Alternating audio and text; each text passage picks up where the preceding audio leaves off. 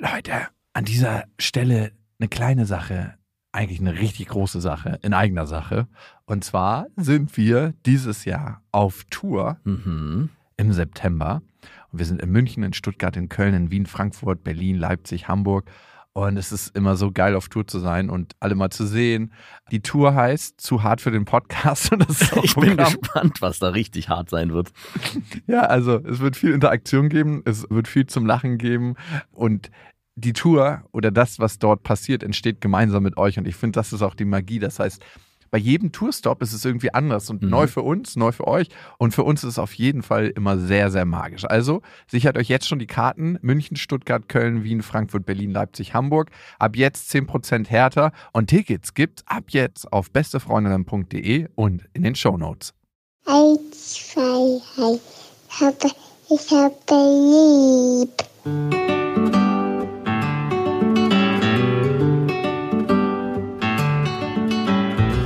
Das sind beste Vaterfreuden. Keine bösen Wörter. Die Fremde, alte Schöpfe! Setz dich bitte hin. Der langweilige Podcast übers Kinderkriegen mit Max und Jakob. Hallo und herzlich willkommen zu Beste Vaterfreuden. Hallihallo. Ich hasse Leute, die Hallihallo sagen. Hallihallo. Das ist direkt wirklich zum Ohrfeigen. Halli. Ja, vielleicht sagt ihr das auch nach dieser Folge, weil wir wollen über schöne Kinder reden und ob es schöne Kinder leichter haben in unserer Welt. Generell schöne Menschen haben es leichter, das ist wissenschaftlich bewiesen. Also hast es du sehr schwer. Ganz, ganz, ganz schwer hatte ich's. Den wird mehr Kompetenz zugeschrieben, obwohl sie nicht immer kompetenter sind und ihren Worten wird mehr Beachtung geschenkt. Ja, Und vielleicht kennst du das auch, wenn du eine Frau kennenlernst und die sieht unglaublich gut aus, hörst du ja auch lieber bei langweiligen Stories zu. auf also jeden Fall. eine Frau, die du als unattraktiv empfindest, wenn die eine langweilige Story noch oben drauf erzählt, puh. Und Frauen, die du als nicht so attraktiv empfindest, die müssen umso lustiger sein und umso interessanter. Ja. Das ist crazy, ne? Aber ich muss sagen, im beruflichen Kontext, wenn ich sehr attraktiven Frauen gegenübergetreten bin, war ich immer so, mm -mm, die kann bestimmt irgendwas nicht. Die ist, hier, die ist hier nur hergekommen, weil sie so gut aussieht. Nee, ich war immer sofort so, wow, so kompetent und so gut aussehend. Ja. Bei mir war es immer andersrum. Ich dachte mal, die, du hast den Job doch nur bekommen, weil du so gut aussiehst. Dein Chef hat dich doch nur eingestellt, damit er was Schönes zum Angucken hat. Was war jetzt los mit dir? Ich bin halt in alten Rollenbildern gefangen. ja, wirklich. Aber es hat sich auch leider bestätigt. Ich habe mal im Fitnessstudio eine Zeit lang einen Nebenjob gehabt. Und da waren so ein paar Tresen-Mitarbeiterinnen, die wirklich nichts anderes gemacht haben als gut aussehen und selbst so blöd waren, irgendwelche Shakes zu mischen. und trotzdem, und das war leider, ich habe mich dann aber auch gefragt, was Masche ist, weil natürlich die aufgepumpten Typen, die dann ankamen, immer meinen, ach, ist doch überhaupt nicht schlimm, komm, ich zeig dir das, gib mal her und sich das, Nein. doch, es war leider wirklich so. Und die haben leider den Shake nicht unter das Gerät gekriegt, weil die zu muskelbepackt waren, ne? Ja, leider, ja. Wie das immer so ist. Würdest du deine Kinder als schön einstufen? Oh, das ist eine fiese Frage, aber ja. Also ich würde sie schon als Überdurchschnittlich attraktiv? Ah, Das ist schwer, ich würde schon sagen, so- also wir haben zwei sehr, sehr süße Kinder. Darf ich das so sagen? Nee, darfst du nicht. Okay, diese, Skala von 0 bis 10. 10 ist wirklich so, wow, du bist ein Kind, du musst abgedruckt werden. Warum bist du noch nicht in der Agentur und du wirst immer gebucht als Agenturkind? Nicht, weil du selber das willst, sondern weil deine Eltern das wollen. Das ist 10. Und 0 ist, ähm, okay, ja, das Kind gehört leider zu mir. ich muss wieder, oh, ich weiß es nicht, ich würde schon eine 8 oder 9. Eine 8, oder? Hui. Ganz subjektiv, natürlich. Nein, ich weiß nicht, ich kann das objektiv, das ist eh eine Sache, die ich mich frage.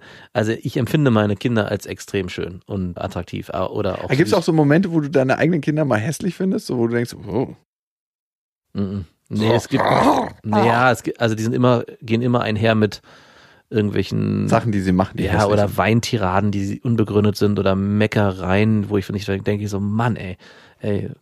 Oder aber- hässliche Sachen, die sie dann machen, ne? Es ist eher die Handlung als Ja, genau. Wo ich dann, wo das sich sofort auch auf, ich würde nicht sagen, das Äußere sich niederschlägt, aber zumindestens in meiner Wahrnehmung was passiert. Wie ist es denn bei dir? Was würdest du denn sagen? Also, ist es denn überhaupt möglich als Eltern? Weil seine Kinder objektiv zu beurteilen? Nein, man kann eigentlich nur die Reaktion von anderen nehmen, wie Genau. sie auf das eigene Kind reagieren. Ich glaube, Lilla hat ein bisschen Vorteile, weil sie ja so eine kleine goldene Perücke aufhat. Aber die total gut zu ihr passt und auch hübsch aussieht. Ja, ja, aber trotzdem, rasier ihr eine Glatze, dann ist es schon mal ein anderer Style. Ich meine, jede Frau, ne, wenn du eine Frau eine Glatze rasierst, dann sieht jede Frau nochmal ganz anders aus. Wenn Ja. eine Frau ihre langen Haare verliert, also klar, ein Mann auch, aber bei einer Frau ist es anders sozialisiert, deswegen nimmst du sie anders wahr. Es gibt wenig Frauen, zumindest die ich kennengelernt habe, die mit kurzen Haaren wirklich richtig gut aussehen. Eine Ex-Freundin von Kanye West, ich habe immer ihren Namen, irgendwas mit Rose, mit der ist, glaube ich, Wiz Khalifa jetzt zusammen. Ähm, Du kennst sie ja aus, Mensch. Natürlich. Die hatte ich auch schon mal genannt hier. Ähm, die sieht granatenmäßig aus mit kurzen Haaren. Die hat so eine blondierte, kurze Igelfrisur. Also wenn du Lilla die Haare wegnehmen würdest, weiß ich nicht. Aber ich finde sie sehr, sehr niedlich. Aber ich muss auch sagen, dass ich sie unterschiedlich niedlich finde, je nach Entwicklungsstufe, weil sie verändert ja auch ihr Aussehen. Mhm. Und manchmal denke ich so, wow, bist du ein süßes Kind? Und ich denke, okay, das ist wieder ähm, eine andere Entwicklungsstufe. Man muss dazu auch sagen, du siehst deine Tochter natürlich auch nicht so oft. Also was mir auch. Na, ja, sorry, aber, Doch, natürlich. Ja, aber ich sehe die viermal die Woche. aber nicht jeden Tag, nicht jeden Morgen. Es ja, gibt, nicht jeden Morgen. Es gibt äh, zwei Tage Pause auch mal dazwischen. Und ich muss sagen, wenn ich zum Beispiel mal zwei Tage weg war, dann nehme ich meine Kinder auch sofort anders wahr für einen Moment. Also es gibt so einen ersten Moment, wo ich denke, Das ist doch gut für die objektive Wahrnehmung. ja, die haben sich verändert. Irgendwas ist hier anders, als ob die auch einen krassen Schub gemacht hätten in der Zeit, was Quatsch ist.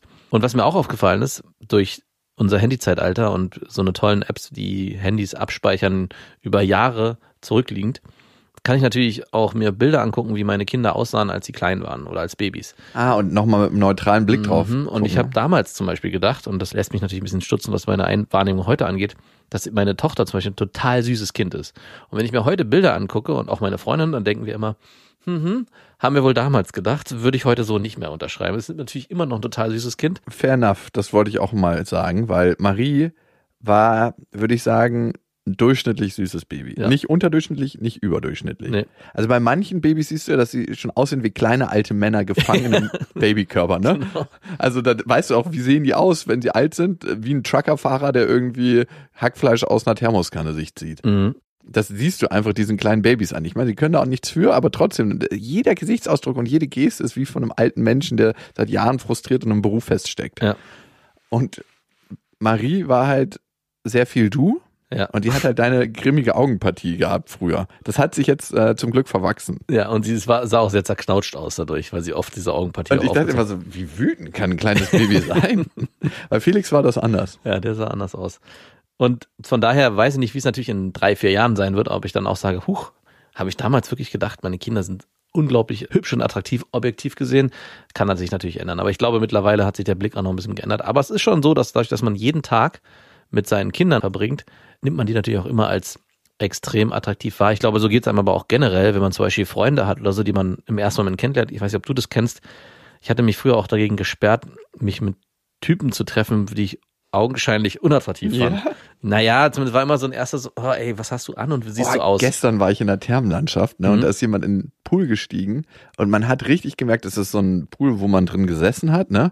Und da gibt's so eine Treppe, die geht von oben rein und du guckst demjenigen halt mega krass den Genitalbereich, wenn er reinkommt. Das ist wirklich der Walk of Shame. Man muss richtig komfortabel im eigenen Körper sein, dass man den Gang nicht unangenehm empfindet. Und da war ein sehr, sehr korpulenter Mann, der reingekommen ist. Mhm. Ich würde ihm mal so 160, 170 Kilo geben. Wow. Also wirklich, der ist ins Wasser gekommen und du hast richtig gemerkt, dass die Rinne dann vollgelaufen ist, an, so am Rand, ne? Dass halt viel Wasser aus dem Pool verdrängt wurde, weil er reingekommen ist. Und man hat halt total gemerkt, dass er super unkomfortabel war in seinem Körper. Ich gucke mir halt jeden Nackten an in der Sauna, der reinkommt. Ja, natürlich. Warum? Warum? Also machst du es auch? Hm, Ja, klar. Eigentlich schon, ne? Mhm. Bei Frauen gucke ich nicht ganz so offensichtlich hin, weil ich das sehr unhöflich finde. Bei Männern ohne Gnade. Wirklich. Ja, ich gucke mir einfach mal die an. Warum nicht? Ich Bist du so ein Penisstarrer? Nö, eigentlich gucke ich mir den, ich finde Penisse sehr uninteressant. Ich Mhm. guck mir den, ähm, ich gucke mir den Körper im Allgemeinen an. Wenn jemand trainiert, dann gucke ich mir an, wie ausgewogen trainiert er. Geht er nur ins Fitnessstudio, macht er tatsächlich Sport. Mhm. Das finde ich immer total spannend, weil das siehst du an einem Körper, ob der tatsächlich Sport macht, derjenige, oder nur ins Fitnessstudio geht. Und was ich sehr interessant finde, immer, wenn Männer nicht so offiziell auf den eigenen Lachs gucken. Also ich war gestern dann in der Umkleide und bin reingekommen und du hast genau gesehen, dass der Typ neben mir halt, ne, der musste auf seine Frau warten. Also ich habe dann halt äh, mein Handtuch fallen lassen. Du hast genau gesehen, wie er so von seinem Handy aufgeguckt hat. Kurze Wahrnehmung und dann wieder auf sein Handy. Aber so richtig verstohlen. Und ich dachte mir so, ey, wenn du schon meinen Schwanz angucken willst, warum machst du das nicht offizieller? Dann komm doch rüber. Komm doch rüber und nimm ihn mal in die Hand, wenn du möchtest. Komisch, ne? Also, warum, warum macht man das nicht so offizieller? Also, warum hat der Typ das nicht offizieller gemacht? Dann ist eine Frau später reingekommen und der war wirklich so ein Typ. Kennst du so Menschen, die so von der Einstellung so wirken wie, well, that's my life now. Okay. Dann bin ich alle froh, wenn das ein bisschen schneller vorbei ist. Die haben dann über die Babysitterin gesprochen, die sie an dem Abend hatten, um mal zusammen sich eine Gönnung in der Sauna zu geben. Aber um dann über die Babysitterin zu reden, das heißt gar nicht gemeinsam abzuschalten, sondern Ja, über was sollen die auch noch reden? Die haben ja nur noch ihre Kinder oder ihr Kind.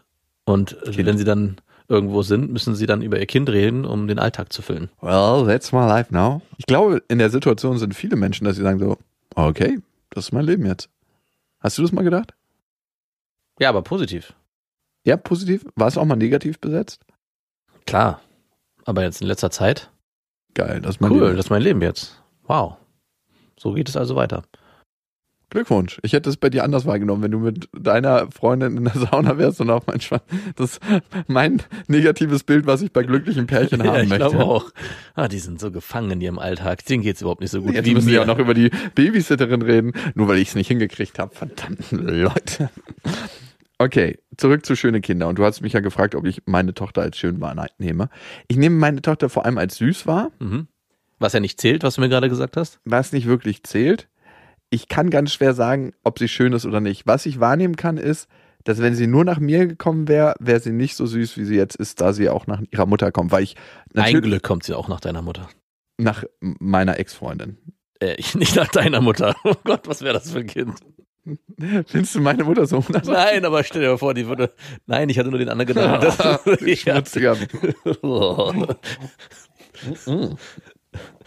Du bist schon wieder bei deiner Mutter.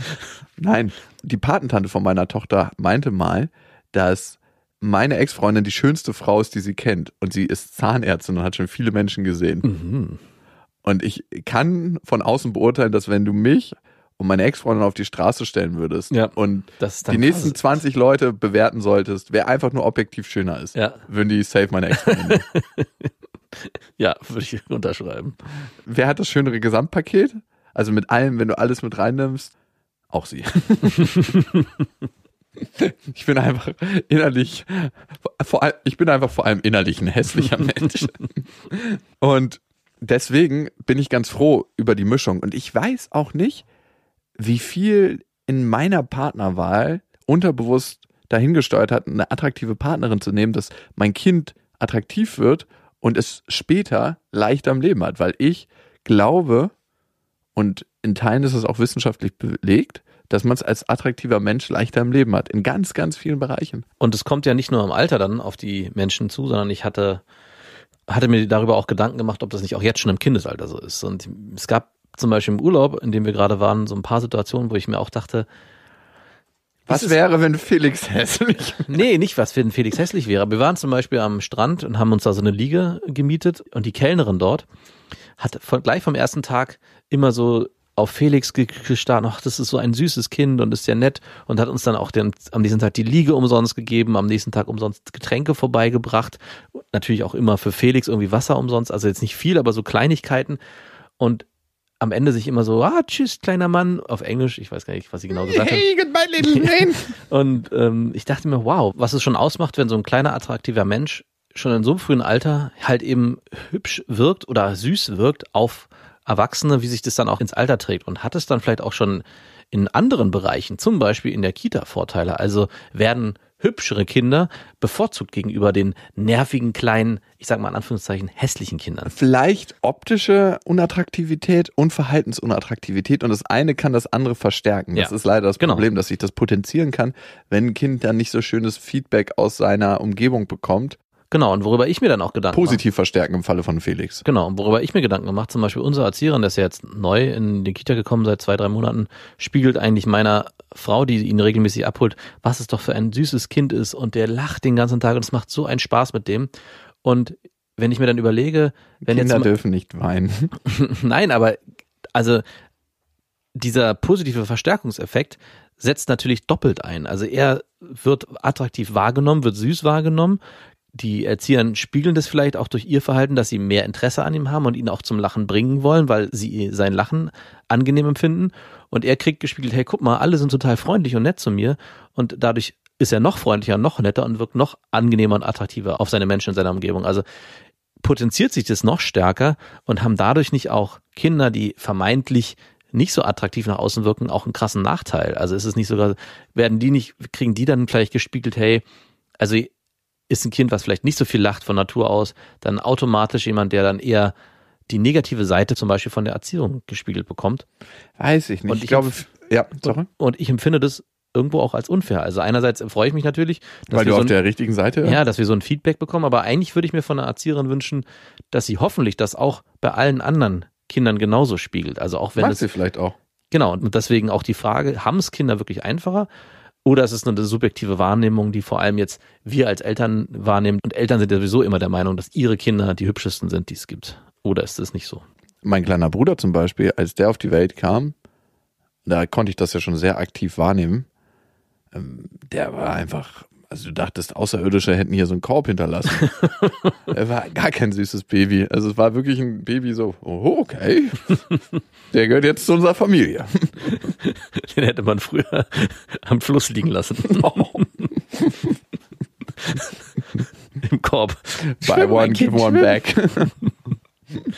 Klappe auf, Klappe zu.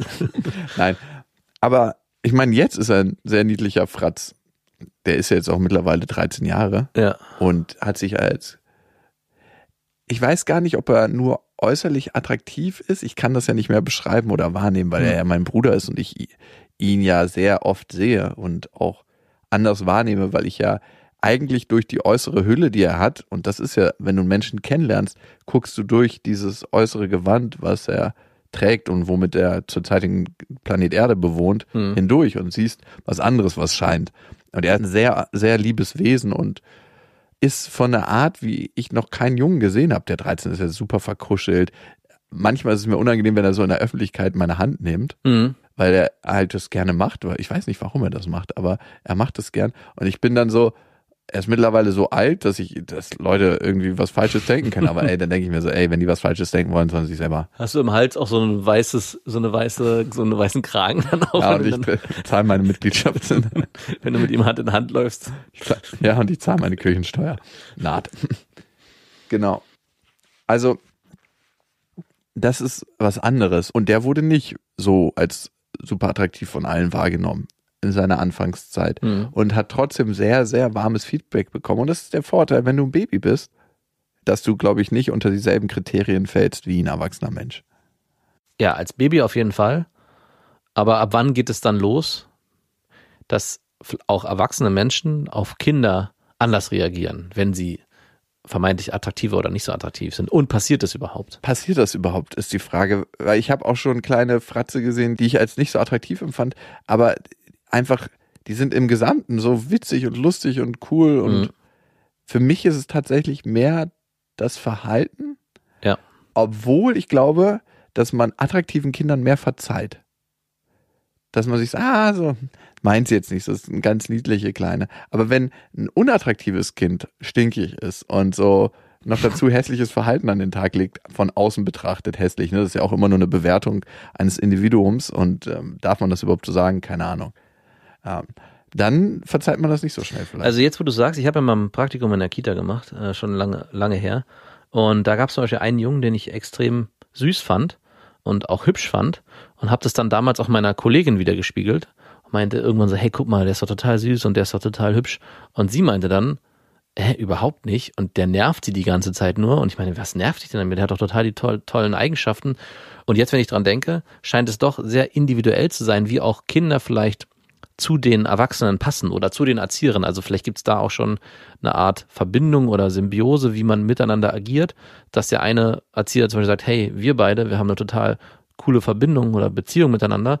Und der nächste sagt, ey, dieses Kind, das kann mich mal, obwohl es hübsch ist und vielleicht auch eigentlich ein total nettes Wesen hat, aber da stimmt halt einfach irgendwas nicht. Und so war das zum Beispiel damals auch mit meiner Kollegin, die mir unverständlicherweise gesagt hat, dass dieses Kind für sie überhaupt gar nicht geht. ich glaube, je älter man wird, desto größer wird die Rolle der eigenen Attraktivität. Und was noch dazu erschwerend hinzukommt, ist, dass es bei Frauen, glaube ich, gewichtiger ist als bei Männern. Leider. Das sollte sich ändern, aber im Moment ist es wahrscheinlich noch so. Eine Sache, die mir das ein bisschen gespiegelt hat, war, dass ich Mitarbeiterausflug bei Instagram ein bisschen dokumentiert habe, einfach nur so, weil ich dachte, das ist lustig und so. Mhm. Wir waren ja auf dem Boot und da haben mir ziemlich schnell Leute gespiegelt, wow, ich weiß schon, was bei dir die Einstellungskriterien sind. und mir ist das erste Mal von außen gespiegelt worden, dass die meisten Mitarbeiter und vor allem Mitarbeiterinnen bei mir überdurchschnittlich attraktiv sind. Und das ist eine Sache, die ich tatsächlich nicht bewusst wahrgenommen habe. Mhm. Also es ist nicht so, dass ich gedacht habe, wow, okay, ähm, die sieht okay aus, die kann hier arbeiten. Hm, hätte ich auch gedacht. Weil, ey, ganz ehrlich, also wenn eine Sache nicht geht, dann finde ich, ist die eigenen Mitarbeiterinnen attraktiv finden oder cool finden. Also was heißt cool? Cool menschlich cool, aber irgendwie denken jedes Mal, wenn die ins Büro kommt, holla die Waldfee, heute ist der Tag, holla die Waldfee, heute ist ein guter Tag. Ich muss mich Fall. heute rasieren und duschen, weil die Mitarbeiterin kommt heute. Never ever.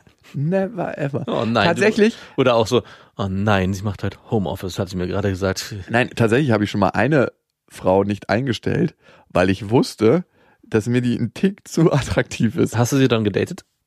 Nein, auch nicht, weil ich das einfach nicht cool fand vom Verhältnis her. So, du kannst hier leider nicht anfangen zu arbeiten, Aber, wir aber können uns privat vielleicht Nein, treffen. Ich das kann, geht nicht. ich kann für dich anders finanziell sorgen. das ist krasse Diskriminierung andersrum, ne?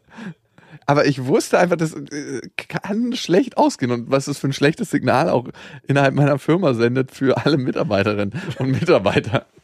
Das ist keine Zone des Friedens hier. Das ist einfach Keiner ist dir sicher. verbranntes Land. Und was anderes hat mir ein Kumpel gespiegelt, der meinte, wann immer er ein Vorstellungsgespräch hat und da sitzt eine Frau, weiß er, er hat den Job. der ist so ein krasser Punani-Flüsterer. Und ist es dann auch andersrum so, wenn dann ein Mann sitzt, dass er. er weiß, er hat den Job nicht. genau. Nee, nee, der arbeitet im sozialen Bereich, der, da arbeiten ja nur Frauen, Ah, also easy. in seinem Feld. Und er weiß dann immer ganz genau, seine Vorgesetzte wird eine Frau sein und er so, yes. Wahrscheinlich Mitte 50 und er ist jetzt auch nicht der Jüngste, aber man merkt halt auf jeden Fall, dass er so ein Händchen für Frauen hat. Gerade für Frauen mit einem sehr sozialen Wesen. mhm, natürlich. Die müssen ganz besonders angepackt werden. Ich weiß nicht. Ja, also, ist es eigentlich unfair, attraktiv auf die Welt zu kommen? Ja. Das ist nämlich die Antwort auf meine Frage im, im Gegen Yes. Was hat sich das Leben dabei gedacht? Ja. Da manchen einen Selektionsvorteil in Anführungsstrichen hinzugeben. Aber äh, mir ist auch mal was, noch was anderes aufgefallen. Dein Vater hat mal gesagt, es gibt keine unattraktiven Menschen. Und wir beide haben gesagt, das ist so ein Quatsch. Äußerlich kann man auf jeden Fall unterscheiden. Und so langsam glaube ich, mehr und mehr zu verstehen, was dein Vater damit meinte. Weil unser Blick, also, oder ich kann ja nur für mich sprechen, mein Blick ist immer Ja, noch bitte sehr, sprich bitte nur für dich. ist immer noch sehr geprägt von Schönheitsidealen, die mir mitgegeben wurden von Freunden, Medien, vielleicht auch ein bisschen die Eltern. Und das hat sich so sehr verstärkt, dass ich natürlich auch immer noch auf gewisse Merkmale gucke bei Frauen und bei Menschen generell, die ich für mich attraktiv empfinde. Aber wenn man diesen Blick so ein bisschen wegnimmt und sich eigentlich fragt, hey, Moment mal, warum ist eigentlich ein flacher Bauch, eine knackige Figur immer unbedingt der Attraktivitätsstandard für alle? Warum darf nicht auch ein Mensch, der anders durchs Leben geht, nicht auch attraktiv fühlen und diese Attraktivität nach außen strahlen, sodass ich die dann auch wahrnehmen kann. Ich glaube, das ist das, was dein Vater meinte damals. Und die kann ich auch mehr und mehr sehen. Das heißt ja nicht, dass ich mit denen auch immer direkt irgendwie Intim werden muss? intim werden muss oder auch dann eine Bewertung stattfinden muss, aber zumindestens Aber zumindestens niemals intim im Team. natürlich nicht. Aber also ich meine, jeder, also wenn wir davon ausgehen, es gibt so eine Attraktivität, die jeder, die so eine Attraktivitätsgrenze und darunter ist jeder nur noch so Durchschnitt, äh, sag ich mal, dann müssen ja auch die Menschen, die äh, unterdurchschnittlich sind, das erkennen für sich selber und sagen, okay, ich bin halt nicht so attraktiv an dem Standard gemessen, ich bin unattraktiv im Gesellschaftsbild und deswegen, ja, so, Was ist das für ein hartes Urteil für sich selber, ne? Eben, und die, dieses harte Urteil würde, wissen wir doch gar nicht, ob das derjenige für sich selber so fällt. Und Nein. ob er es nicht vielleicht auch geschafft hat, zu sagen, hey, das sind nur Maßstäbe, die irgendjemand mal Ah, ich angesetzt war ein dickes Auto. Das scheint Nee, und das ist auch eigentlich nicht wichtig, sondern es gibt andere Aspekte, die bei mir wichtiger sind. Und selbst die Aspekte, die vielleicht unattraktiv sind, empfinde ich selber als schön an mir und deswegen kann ich damit auch gut leben und das wird dann auch wiederum so wahrgenommen. Und darauf gekommen bin ich eigentlich deswegen, weil Kinder von sich aus das ja niemals behaupten würden. Also ein Kind guckt sich ja nicht im Spiegel an und sagt, guck mal, wie hässlich und schief meine Nase ist. Oder es wird vielleicht auch mit einer Behinderung geboren und sagt dann, dem fehlt zum Beispiel ein Arm, sagt, guck mal, wie hässlich mein Arm ist. Es gibt ja so viele Videos von Ja. Kindern, die irgendwie eine Behinderung, eine Behinderung haben und glücklich durchs Leben gehen. Das sind natürlich auch immer spezielle Sachen, das sind auch natürlich nur Facetten aus diesem Leben.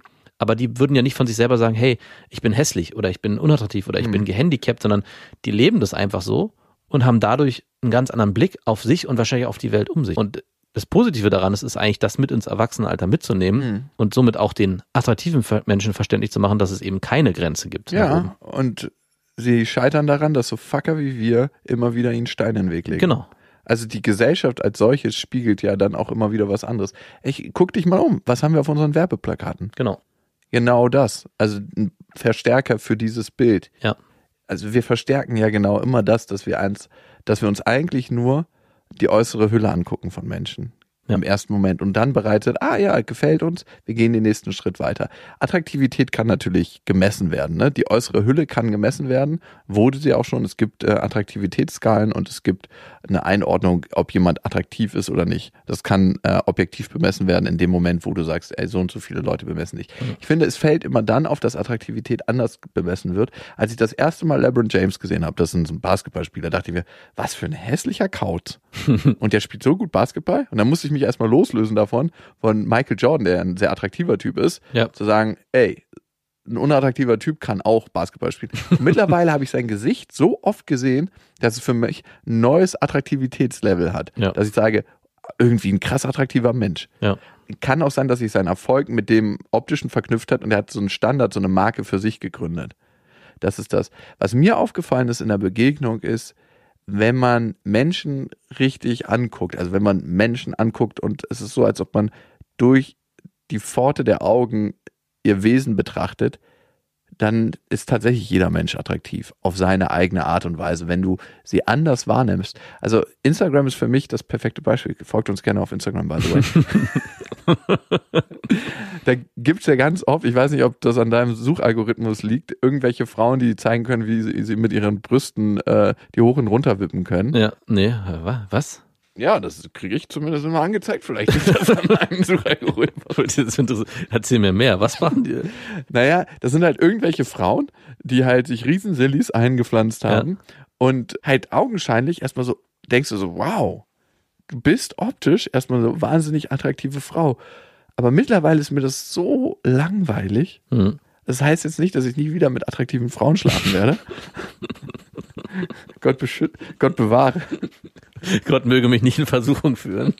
Aber es heißt auf jeden Fall, dass ich wahrnehmen kann, dass die Schönheit was ist, was, wenn du dir die Zeit nimmst dafür, tiefer liegt als diese oberflächliche Betrachtung, die du im ersten Moment wahrnimmst. Also es gibt ganz, ganz viele verschiedene Layer von Schönheit. Und ich kam in meinem Leben bereits in Situationen, wo ich dazu gezwungen wurde, ne? Mit dir, mit attraktiven Frauen zu schlafen? Nein, das auch. Nein, wo ich dazu gezwungen wurde, Frauen auf einem anderen, auf einer anderen Ebene wahrzunehmen. Ich habe dir, glaube ich, mal davon erzählt, dass ich bei so einem Seminar, bei so einem spirituellen Seminar war mit meinem Vater. Mein Vater meinte, das ist großartig, da musst du hingehen. Und dann hat er gesagt, komm mal mit, ich bin auf so einem Silvester-Retreat. Das war auf jeden Fall die langweiligste Sache, die ich je erlebt habe. Und in der ersten Reihe saßen halt so alte, kaputte Frauen, die den ganzen Tag nur geflennt haben. Und denen man wirklich am liebsten in den Rücken getreten hätte, dass sie sich mal ein bisschen gerade machen. Aber bitte nur sprichwörtlich. Natürlich. Keine Gewalt gegen Menschen. Nicht nur nicht gegen Frauen. Nein, und das war halt, das waren halt genau so eine Frauen, da musste man immer nach der Mittagspause, hat man Mittagspause gekriegt, gab es halt nur Körner essen, was super lecker war. Ich esse ja nur Körner essen, also nur leckeres und gesundes. Und dann gab es halt so, ein, Musik, die, wo die Disco zugesagt haben und da wurde Musik gespielt, da konnte es nicht im Traum zu tanzen. Und ich saß halt immer am Rand und habe mir das Geschehen angeguckt und die Leute haben wirklich getanzt, als ob sie ihren eigenen Körper verlassen hätten. Oh. Richtig kann's mir gruselig. vorstellen. Alle barfuß auf so einem riesengroßen Teppichboden. Es war einfach nur, also es war ein, ein Fremdscham hoch 10. Und irgendwann meinte der spirituelle Guru da, der eine Zeit lang nackt vorne gesessen hat, weil er einen ganz, ganz kleinen Penis hat und sich seine eigenen Scham stellen wollte, fand ich eine tolle Aktion für ihn selber. Hey, Jakob, warum tanzt du denn eigentlich nie mit? Und ich so, ja, ich brauche immer die Zeit nach der Mittagspause, um erstmal warm zu werden, um mich hier ins Feld einspüren zu können. Und er meinte, nee, das sehe ich anders. Du suchst dir jetzt bitte mal eine Frau aus und tanzt mit der. Nackt. Nein, alle waren Ach so, okay. angezogen, aber es hat sich so ein Kreis gebildet aus 150 Leuten und ich war dann in der Mitte und dann wurde halt eins dieser langweiligen Lieder angemacht und ich hatte so, okay, ich habe jetzt noch fünf Sekunden Zeit mit. Ich habe mir wirklich so eine eine genommen, die ich wirklich sehr unattraktiv fand. Gab es auch eine attraktive, die du Es gab nur eine, aber die war in einer festen Partnerschaft. Egal. Ran. By the way, ich würde auch tatsächlich sagen, die ist jetzt nicht mehr in einer festen Partnerschaft. Ähm, ich begegne der ganz selten mal im Hausflur, dass sie auch immer so einen Tick zu lange stehen bleibt. Ich so, aber hallo. die ist nämlich mit einer Bekannten von mir ähm, befreundet und darum begegne ich der manchmal im Hausflur. Naja. Und ich habe dann sie in diesem Tanz nochmal neu wahrnehmen können. Dieses erste so unattraktiv war dann so, wow, da steckt ein Mensch mit einer Geschichte und mit Erlebnissen und mit einer Welt, die ich gar nicht entdeckt habe oder noch nicht entdeckt habe, in dieser Hülle, die ich im ersten Moment als nicht so attraktiv für mich wahrgenommen habe. Mhm. Und es war so, als ob so ein Leuchten in der Frau aufgekommen ist, was mich nicht dazu verleitet hätte, mit ihr zu schlafen. Aber ich konnte sie anders wahrnehmen. Ja. Also bei manchen Menschen, das kenne ich von mir, wenn die unattraktiv sind, so ganz unattraktiv, dann möchte ich mit denen zum Beispiel auch nichts teilen. Ja, das Teilen? Also so, ich möchte nicht mit denen, also ich, A, möchte ich mit denen keinen Körperkontakt haben. Ja. Ich möchte, also ich habe mich super penibel, wenn jemand mit mir aus dem Glas trinkt, weißt du ja. Ach so, ja, okay. Und mit Menschen, die ich als sehr unattraktiv empfinde, möchte ich noch weniger aus einem Ich Glas. darf nie aus deinem Glas trinken. Nein, wir trinken aus einer Flasche. Und das ist das, was ich vorhin meinte. Ich hatte ja kurz, kurz, kurz angedeutet, dass es bei mir auch eine Zeit lang so war, dass selbst bei Kumpels, die ich irgendwie kennengelernt habe, näher, die irgendwie, ich sag mal, hässlich waren, Hässlich ist auch ein hässliches Wort. ich, hatte, ich hatte so einen Kumpel, der hat ähm, in so einer, ich war damals in so einer Klasse, wo hauptsächlich Männer drin, Jungs drin waren. Und der hatte immer so extrem hochgezogene Jeans, dass sich sein Geschlechtspart immer sehr stark abgebildet hat. Und es war ich ehrlich mal, äh, nicer Zug, ehrlich gesagt. Nein, aber es sah halt unmöglich aus mit so einer C&A-Jeans, wenn du dich vielleicht an diese ganz engen, leicht melierten Sehe ich total auch häufig in Neukölln ja, mittlerweile. heutzutage wäre super in. Und dazu meistens noch so ein Billigpullover mit so einem Logo drauf. Und ich dachte mir so, ey, du kannst dich mit dem eigentlich nicht privat verabreden. Aber ich fand ihn halt sehr nett und wir hatten auch gleiche Interessen. Und ich habe so, oberflächliche. und dann habe ich mich halt mit dem getroffen und es war auch immer cool. Aber trotz, jedes Mal, wenn ich mit dem und, aber es ging so weit. Der wertet mich auch ab, wenn andere Ja. mich mit ihm sehen. Es ging halt aber auch so weit, dass ich keine Lust hatte, mit denen irgendwie mich mit anderen Freunden zu treffen. Ich habe mich immer nur mit dem alleine getroffen, aber ich wollte den zum Beispiel nicht mitnehmen in meinen Freundeskreis, weil ich immer dachte, ey, wenn, die, du, wenn du den da mitschleppst, dann denken die auch von dir, was bist du denn für ein Typ? So, so eine Gedanken hatte ich. Naja, so funktioniert das aber. Adu- Ja. So funktionieren Peer Groups leider. Und Ja. so fängt, das ist der Anfang vom Mobbing. ja, Leider, ja. krass, ne? Und ich habe dann auch irgendwann den Kontakt zu dem abgebrochen. Ja, warum?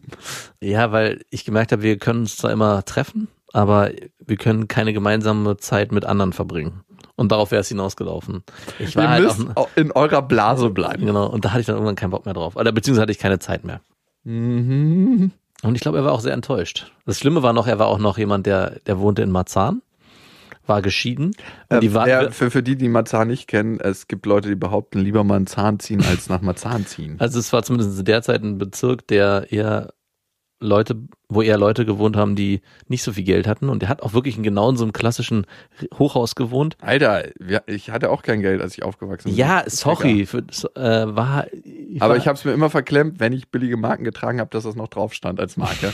also ich habe nicht versucht, irgendwie irgendwelche Billo-Marken groß zu machen, indem ich ihr Label trage. Und die Eltern waren getrennt. Er, ah, lebt, same hier, das war ich. er, er lebte mit seiner Mutter zusammen. Ja, same hier war ich. In, in einem Hochhaus in sehr ärmlichen Verhältnissen. Das war mein Vater.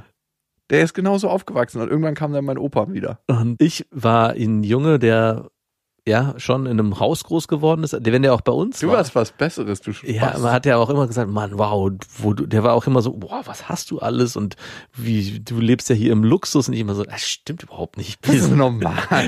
Das ist Gewöhn dich, ja- gewöhn dich ja nicht dran.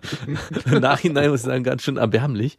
Von dir auf jeden Fall. Ja, absolut erbärmlich. Und ich muss auch sagen, weil unsere Kinder ja auch in ähnlichen Verhältnissen aufwachsen. Noch mehr Luxus. Und ich habe auch letztens zu meiner Freundin gesagt, als wir am Tisch saßen, meinte ich, ey, wir, wir erziehen gerade so krass verwöhnte kleine Kinder, die hoffentlich trotzdem auch noch einen Blick haben dafür, was eben, dass es nicht normal ist, so aufzuwachsen. Dass es schon eher die gehobene Klasse ist.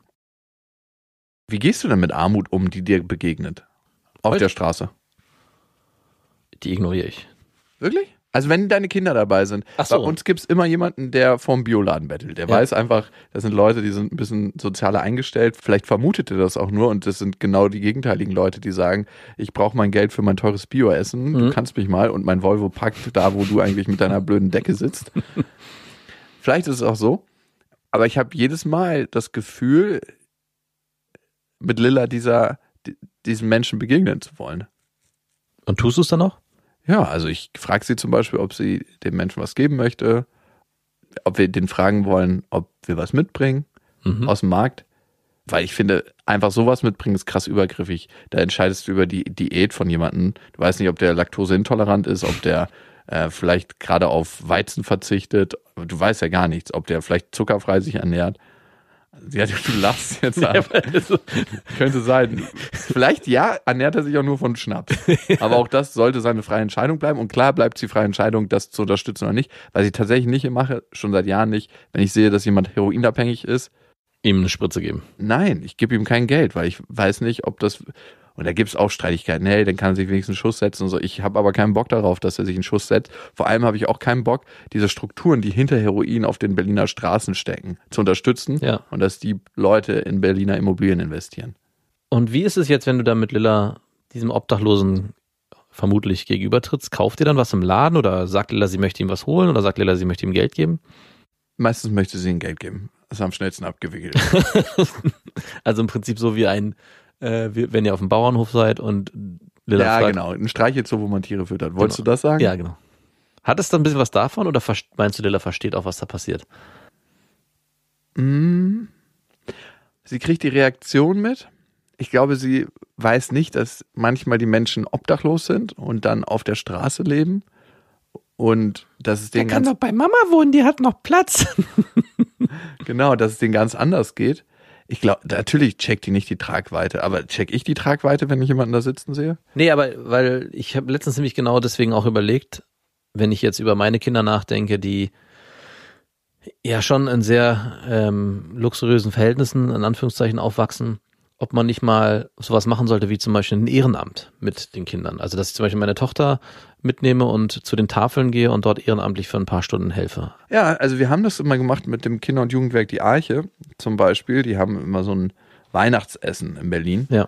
Und da habe ich immer bei dem Weihnachtsessen geholfen. Das war krass zu sehen, was da so für Families kam und wie die eine große Gemeinschaft gebildet haben. Und mein kleiner Bruder hatte auch immer mitgeholfen und das war einfach ein sehr schönes Erlebnis jedes Mal.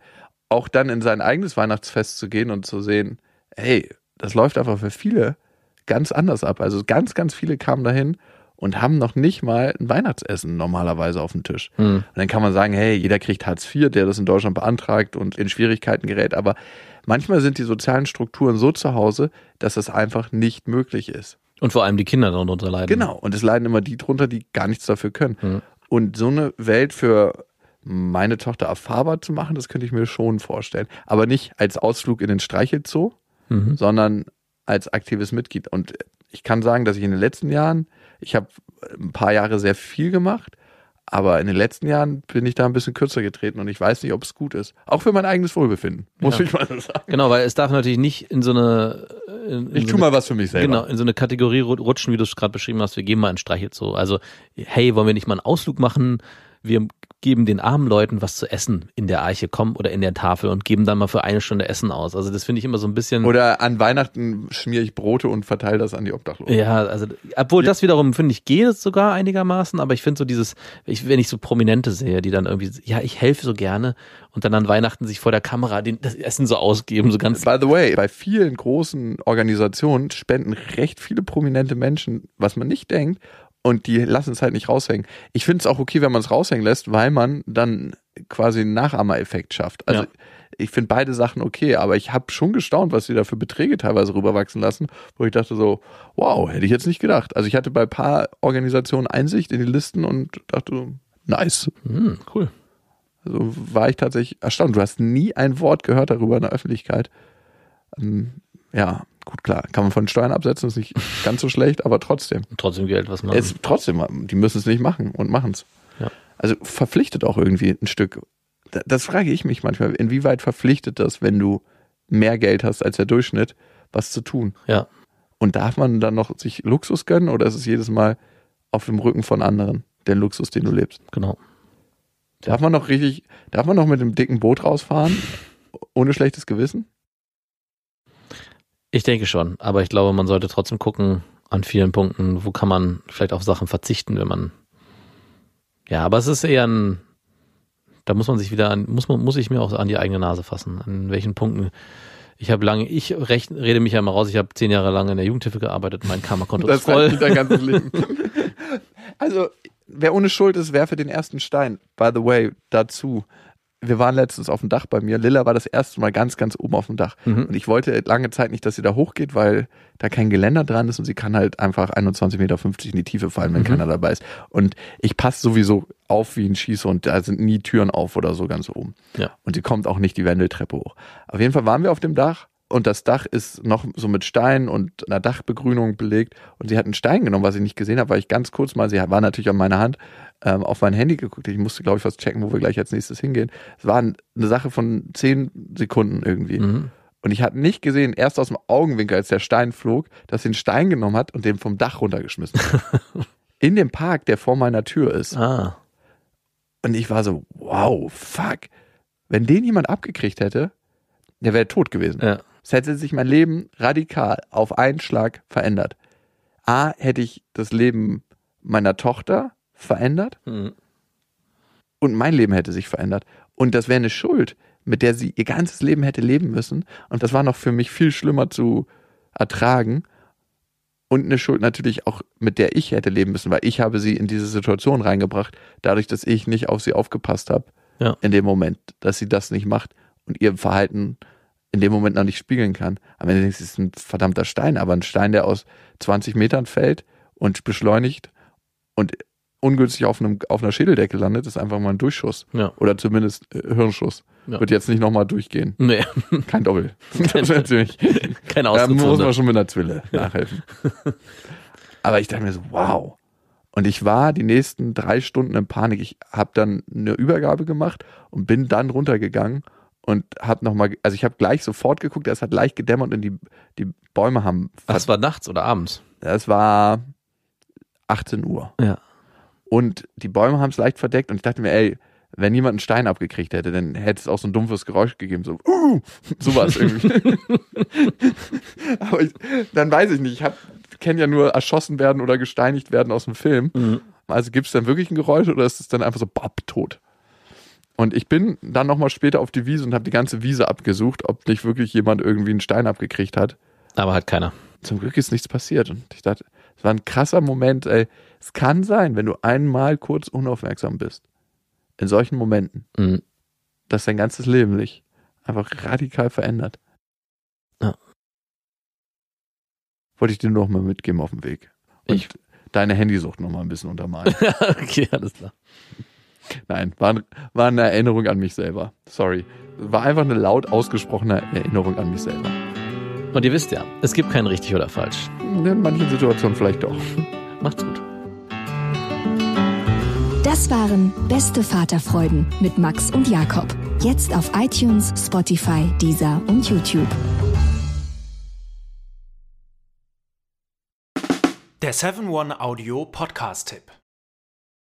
Hallo, ich bin Lynn. Und ich bin Leo. Ihr kennt uns vielleicht schon vom True Crime Podcast Mord auf Ex. Eigentlich sprechen wir da ja jede Woche über Verbrechen. Mhm. Aber da gibt es ja noch ein anderes Thema, das die Menschen und uns schon immer fasziniert hat. Die Liebe. Krasse Geschichten, die wirklich passiert sind. Bonnie und Clyde zum Beispiel. Cleopatra und Caesar Oder Diana und Charles. oder halt Camilla. Liebe gibt's bei True Love aber auch nicht nur im klassischen Sinne. Es geht auch um Familie, um die Liebe zum Beruf oder sich selbst oder Freundschaft. Am besten sind ja auch eh die Filme, wo dann am Ende steht, nach einer wahren Begebenheit. Mhm. Das sind so Geschichten, die kannst du dir eigentlich gar nicht ausdenken. Ja. Und das gibt's jetzt eben als Podcast. Und das Ganze heißt True Love.